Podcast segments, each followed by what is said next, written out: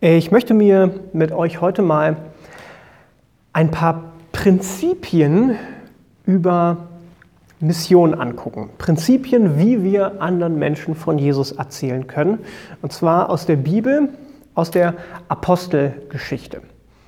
Und die erste Frage, die jetzt vielleicht kommen könnte, ist, wie können wir eigentlich Prinzipien über das Weitersagen von Jesus aus der Bibel für unser heutiges Leben nehmen?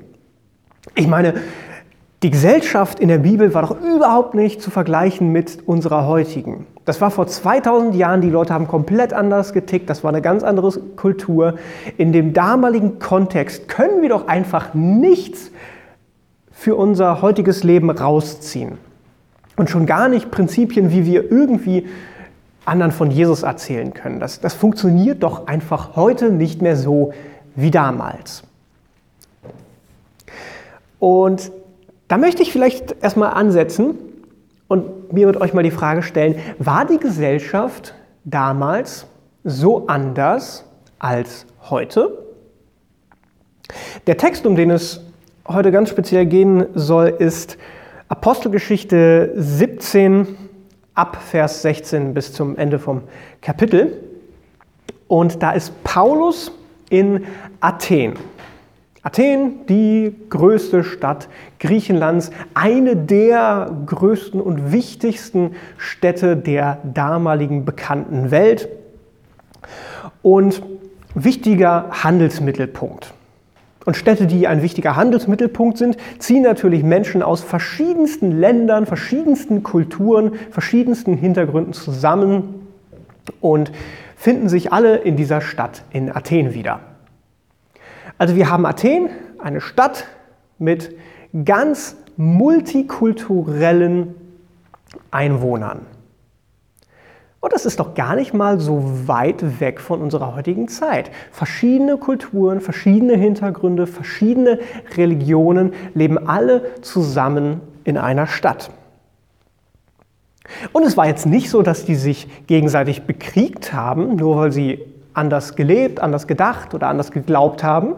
Nein, das war durchaus eine Gesellschaft im damaligen Athen, wo man verschiedene Religionen einfach so nebeneinander stehen lassen konnte.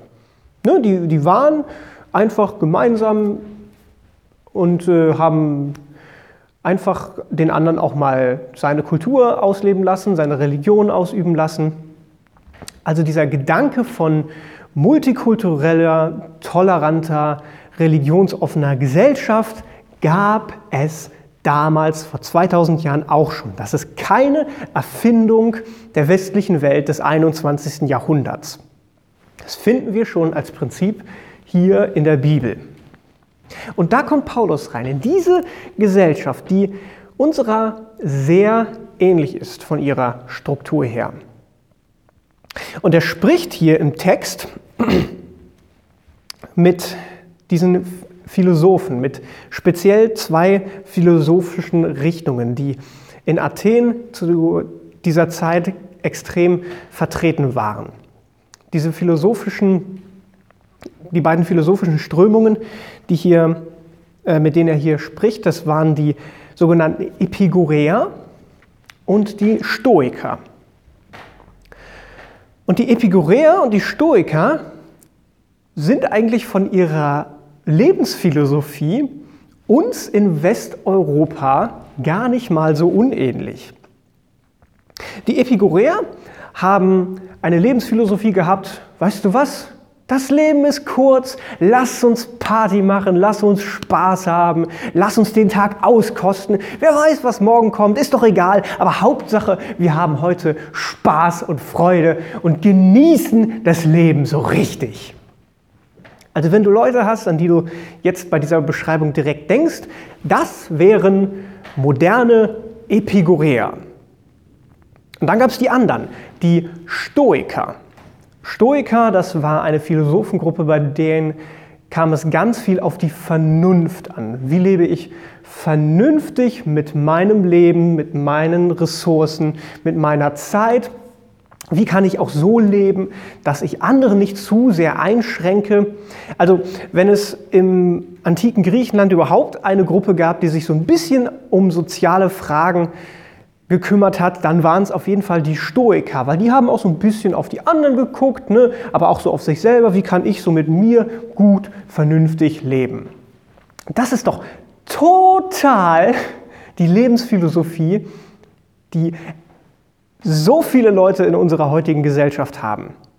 Ich will Spaß, ich will Freude, ich will den Tag, ich will mein Leben so richtig auskosten, ich will das Leben so richtig genießen und ich will auch irgendwie vernünftig sein, ich will gut mit meinem Leben umgehen.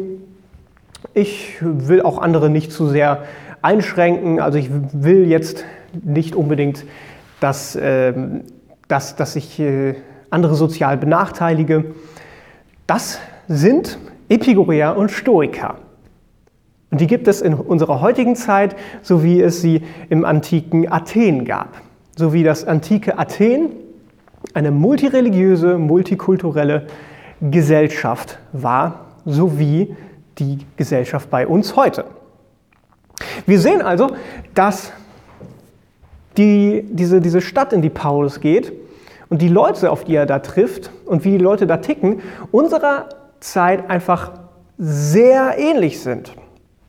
Also können wir schon mal mitnehmen, dass wir durchaus ganz viele Dinge, ganz viele Prinzipien aus der Bibel in unsere heutige Zeit übertragen können, weil Menschen gar nicht mal heute so viel anders ticken als damals.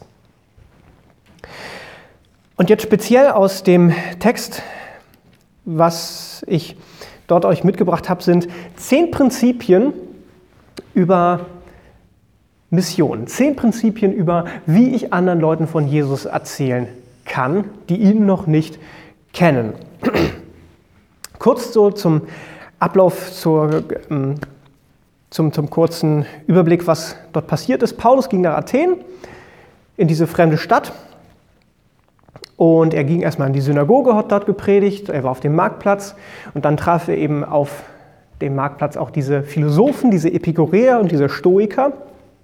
Und die haben ihn dann auf den Areopag, das ist so ein, ein großes Gerichtsgebäude oder, oder ein, ähm, ein Gerichtshof gebracht. Und dort hat er dann auch wieder weiter gepredigt. Und es haben sich Leute bekehrt, es fanden auch ein paar Leute totaler Irrsinn, was er dort erzählt hat. Und da gibt es einfach ein paar Dinge, jetzt in diesem Schnelldurchlauf, auf die ich ein bisschen näher eingehen möchte. Nämlich der erste Punkt, den wir für heute mitnehmen können, ist Apostelgeschichte 17, Vers 17. Da lesen wir, dass Paulus in die Synagogen zuerst gegangen ist und zu den Juden die gute Nachricht gepredigt hat. Also er geht in eine fremde Stadt, eine fremde Kultur, aber das erste Prinzip ist, er sucht erstmal das, was ihm selber vertraut ist, was ihm selber bekannt ist, wo er sich erstmal auskennt. Er ist in einer neuen Situation und sucht erstmal das, okay, wo kann ich hier einen Anknüpfungspunkt finden, was, was ich verstehe, wo ich mich mit auskenne bevor ich irgendwas anderes mache, erstmal verstehen, ne, was ich schon kenne. Das ist Punkt 1. Punkt 2, im selben Vers lesen wir, dass er täglich auf dem Marktplatz war. Und da sind es gleich zwei Punkte, die wir für Mission mitnehmen können. Erstmal, er ist täglich auf den Marktplatz gegangen, also täglich, jeden Tag. Da ist das Prinzip, er ist kontinuierlich immer wieder an einer Sache dran geblieben. Und ich glaube, es ist für uns auch heute wichtig, wenn du noch jemanden in deinem Freundeskreis hast, der Jesus noch nicht kennt, dass du das nicht einfach nur irgendwann mal ansprichst und dann so, habe ich abgehakt. Nee, es ist wichtig, dass du kontinuierlich dran bleibst. Immer wieder das Thema aufbringst, immer wieder von Jesus erzählst, immer wieder ihn daran erinnerst, du, hey, ich bin Christ und ich möchte dir von Jesus erzählen und ich wünsche mir so sehr für dich, dass du auch Jesus kennenlernst. Immer wieder, kontinuierlich, so wie Paulus täglich auf dem Marktplatz war. Und auf dem Marktplatz, das ist das nächste Prinzip, der Marktplatz ist sichtbar. Manchmal denken wir immer viel zu kompliziert. Paulus war einfach sichtbar. Er war da, wo Leute waren, auf dem Marktplatz, da, wo man ihn gesehen hat. Und wir denken immer so an, ja, okay, wie, wie können wir es schaffen, Leute in unsere Gemeinden, in unsere Kirchen reinzuholen? Daran hat Paulus gar nicht gedacht. Der ist auf den Marktplatz gegangen, der ist rausgegangen und ist dahin, wo die Leute waren. Und das war ein alltäglicher Platz, der Marktplatz. Also nimm für dich mit, sei als Christ sichtbar. Erwarte nicht nur, wenn ich jetzt in der Kirche bin, dass da irgendwie andere Leute dazukommen, die Jesus noch nicht kennen, die irgendwie suchen sind. Nein, wir müssen raus, wir müssen sichtbar sein und wir müssen in unserem Umfeld, in unserem Freundeskreis, in unserem Arbeitsplatz und vielleicht auch auf dem Marktplatz von Jesus erzählen. Da, wo Menschen sind, die ihn noch nicht kennen. Das ist so ein wichtiger Punkt. Wir müssen als Christen sichtbar sein. Das vierte Prinzip finden wir in Vers 22. Da ist Paulus am Predigen und sagt, dass ihm aufgefallen ist, dass ihr die Götter mit großer Hingabe verehrt. Also er spricht von diesen Götterstatuen, die er dort gefunden hat. Also er ist, so wie ich den Vers verstanden habe, schon recht wertschätzend, schon auch irgendwie anerkennt, so ja, ihr habt eine große Hingabe für eure Götter, ihr habt, ihr habt große Mühen und, und viel Energie da reingesteckt, diese, diese, diese Tempel zu bauen, diese Statuen für die Götter zu errichten. Und irgendwie, ich nehme das wahr, ich schätze das, aber, da kommt halt das Aber, da, da gehen wir später drauf ein, aber er nimmt es erstmal wahr und er schätzt es erstmal wert. Und das können wir auch für unser Leben mitnehmen, dass wir einfach Menschen wahrnehmen, dass wir Menschen wertschätzen, dass wir auch andere Religionen, andere Lebensanschauungen erstmal wahrnehmen und erstmal wertschätzen, bevor wir überhaupt erstmal dazukommen können, so hey, vielleicht lebst du nicht so, wie Jesus es möchte, aber vielleicht erstmal so dieses Wahrnehmen. Hey, du lebst vielleicht irgendwie ja so, dass also du lebst vielleicht total sozial, das ist vielleicht mega cool. Oder ich schätze es an, an deiner Religion sehr, dass das und das gemacht wird. Erstmal das Wahrnehmen und das Schätzen des anderen. Weil dann öffnen sich Türen. Der fünfte Punkt im Vers darauf, Vers 23. Ähm, da schreibt Paulus oder sagt Paulus, dass er in der Stadt umhergegangen ist und diese vielen Heiligtümer gesehen hat. Also er findet einen Anknüpfungspunkt aus ihrem Umfeld. Er findet etwas, was die Leute kennen und gebraucht das. Kennt jemand oder hat jemand schon mal was von St. Patrick gehört. St. Patrick, das ist so der Schutzpatron von Irland. Und vielleicht habt ihr das mal ge gehört oder gesehen, dass das dreiblättrige Kleeblatt so das Wahrzeichen für Irland ist. Und das kommt daher, dass dieser St. Patrick als Missionar nach Irland gegangen ist und sich gedacht hat, okay, ich muss den Leuten irgendwie was von Gott erzählen. Ich muss irgendwas nehmen, was sie kennen, Ne? So wie Paulus etwas nimmt, was die Leute kennen und das benutzen, um ihnen etwas zu erklären. Und man sagt, dass er so ein dreiblättriges Kleeblatt genommen hat und damit die Trinität, Vater, Sohn und Heiliger Geist zu erklären. Also er nutzt etwas aus ihrem alltäglichen Leben und damit Gott zu erklären. So wie Paulus hier.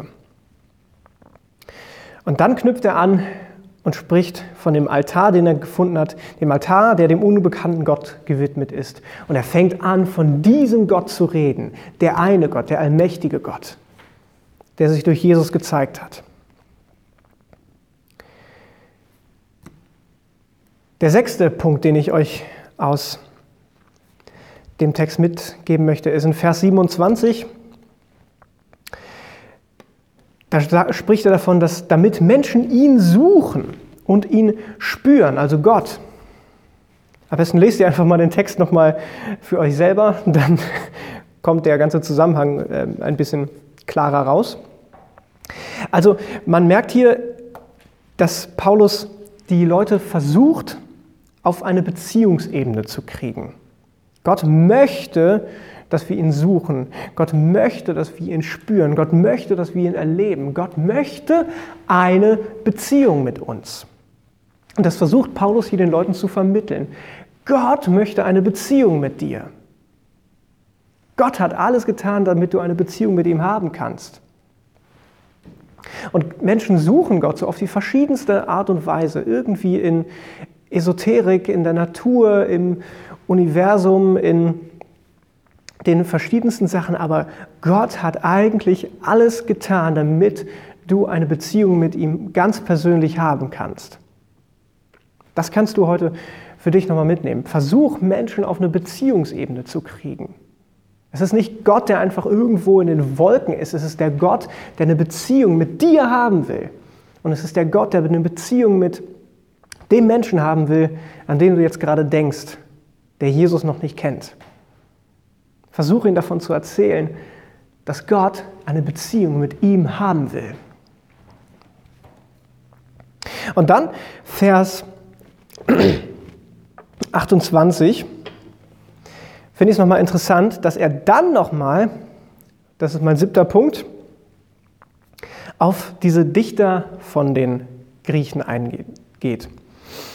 Da er hier, so wie es eure Griechen gesagt, äh, eure Dichter gesagt haben, also er nimmt was aus deren Literatur, er nimmt wieder etwas aus ihrer Kultur. Es ist so, die, die, diese, diese Punkte, die bauen so aufeinander auf. Er, er nutzt so diese Beziehungsebene und dann nimmt er wieder Bezug auf etwas Bekanntes. Er nimmt wieder Bezug auf die Lebenswirklichkeit der Menschen. Also mein siebter Punkt. Nimm wieder einen Bezug auf die Lebenswirklichkeit der Menschen. Nimm wieder das, was sie kennen. Gebrauche das, was jemand versteht. Vielleicht könntest du auch den Punkt aus diesem Vers rausziehen, benutzt nicht so viele fromme Floskeln. Es gibt ja so, so ganz viele Wörter, die, mit, mit, denen ich auch mal rumschmeiße, die Leute gar nicht so richtig verstehen, so, so heilig oder Sünde oder gerechtfertigt. So Worte, die, die eigentlich keiner so richtig mehr versteht. Versuch es einfach verständlich zu erklären, damit es Leute wirklich checken, was die gute Nachricht ist. Und nutzt dafür das, was Menschen schon kennen in ihrem Leben, in ihrem Alltag. Das ist Punkt 7. Punkt 8. Vers 30 und 31, da befiel, oder, ähm, spricht er davon, dass die Leute zu Gott umkehren sollen. Er spricht auch von dem kommenden Gericht, das Gott halten wird. Also Gott wird Menschen richten.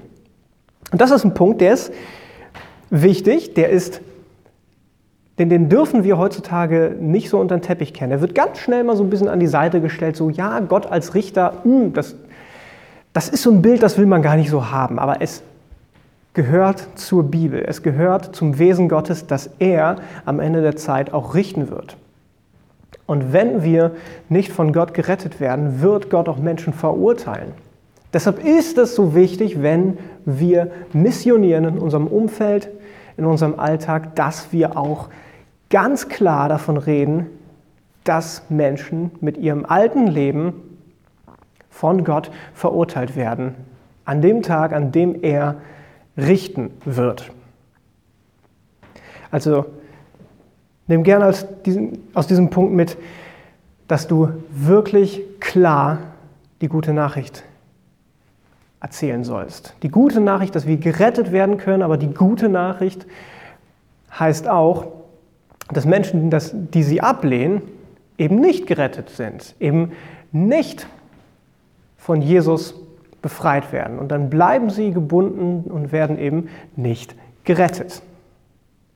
Also, sprech auch von Umkehr. Das ist ein extrem wichtiger Punkt, den wir so schnell bewusst übersehen. Umkehr. Mein neunter Punkt ist Vers 31. Da spricht er in dem Vers von der Auferstehung der Toten. Er spricht von Jesus, der auferweckt wurde. Und damit zeigt er, dass Gott Macht hat, dass Gott wirklich lebendig ist und dass er die Macht hat, Tote zum Leben zu erwecken. Das kann Gott. Also Punkt 9, sprich von der Macht Gottes, sprich von dem, was er wirklich tut, was er wirklich getan hat in der Bibel, aber auch heutzutage. Sprich von Gottes Allmacht. Red nicht nur von Gott als irgendwie dem Schöpfer, der irgendwo in, der, in den Wolken ist und sonst nichts mit unserem Leben zu tun hat, sondern rede von dem lebendigen Gott, der Jesus von den Toten erweckt hat. Rede von dem lebendigen Gott, der heute noch Wunder tut. Denn ich weiß, dass Gott heute noch Wunder tut. Ich weiß, dass Gott Jesus von den Toten auferweckt hat und dass wir durch ihn auch heute noch die Macht haben, dass Menschen wieder zum Leben erweckt werden, dass Kranke geheilt werden. Ich will jetzt gar nicht so viel auf die Wunder heutzutage darauf eingehen, aber ich bin überzeugt, dass Gott dieselben Wunder heute tun kann wie damals. Und davon können wir reden, davon können wir Menschen erzählen, so hey, ich habe die Überzeugung oder ich habe sogar auch schon mal was erlebt, ich habe für jemanden gebetet und dann ist was Krasses passiert. Das ist unser Gott, das ist der Gott, an den ich glaube. Und der tut das heute noch. Und ich wünsche mir so sehr, dass du auch eine Beziehung zu diesem Gott bekommst, der diese Wunder heute noch tut. Und mein letzter Punkt, Punkt 10. In Vers 32 lesen wir, dass einige Leute spotteten. Also, dass sie abfällig über Paulus geredet haben. Alter, was redest du da für ein Mumpitz? Von irgendwie einem Jesus, der gekreuzigt wurde und irgendwie der auferweckt wurde von den Toten. Was ist das für ein Schwachsinn? Und ich meine, ja klar, da kann man sich drüber lustig machen. Und es wird passieren, dass sich Menschen darüber lustig machen, wenn wir ihnen ganz klar von Jesus erzählen. Dann werden Leute mit dem Kopf schütteln, dann werden Leute abfällig von uns reden. Manche Leute werden vielleicht sogar auch den Kontakt mit uns abbrechen. Also es wird eine, vielleicht so eine, so eine Form von Verfolgung oder zumindest gesellschaftliche Ausgrenzung passieren, wenn wir in unserem Umfeld von Jesus erzählen. Aber das ist so mein letzter Punkt. Ich möchte dich darin ermutigen, wenn das passiert, und das wird passieren, wenn du wirklich klar von Jesus erzählst, werden Leute dich komisch angucken und vielleicht sogar den Kontakt mit dir abbrechen. Wird passieren. Aber wenn sie es tun, weißt du, dass du was richtig gemacht hast. Wenn Menschen die gute Nachricht hören und sie total ablehnen und irgendwie denken, was ist das für, für ein komischer Kram und mit dir will ich nichts mehr zu tun haben, dann weißt du, du hast es richtig gemacht. Denn wir sollen nicht die Bibel irgendwie so verformen, sodass man die heute irgendwie gut lesen kann und irgendwie heute in unserer Gesellschaft irgendwie gut, also dass sie mit unserem heutigen Leben gut in Einklang ist. Nein, wir sollen Jesus so predigen, wie er in der Bibel beschrieben wird. Und das heißt als Konsequenz, dass Menschen uns ablehnen werden. Aber das Wichtige ist nicht, dass wir von Menschen gemocht werden. Das Wichtige ist, dass wir von Gott angenommen sind. Also wenn Leute spotten, und dich ausgrenzen, kannst du wissen, dass du was richtig gemacht hast. Und auch wenn sich nicht alle bekehrt haben, hier in der, ähm, in der Predigt in Athen, lesen wir weiter, dass sich manche zu Jesus bekehrt haben. Und ich wünsche mir das so sehr, dass wenn wir wirklich aktiv in unserem Alltag von Jesus erzählen, sich Menschen bekehren. Deine Freunde, deine Schulkameraden, deine Kommilitonen, deine Arbeitskollegen, dass du sie zu Jesus führst. Auch wenn das einhergeht mit, dass manche dich ablehnen werden. Aber das ist es wert. Das ist es wert, damit Menschen für Jesus gerettet werden. Das sind so die zehn Prinzipien, die ich aus diesem Text rausnehmen konnte. Da gibt es bestimmt noch einige mehr, aber das soll es jetzt erstmal sein. Und versuch das mal mit in deinen Alltag zu nehmen und Jesus durch dein Leben wirken zu lassen.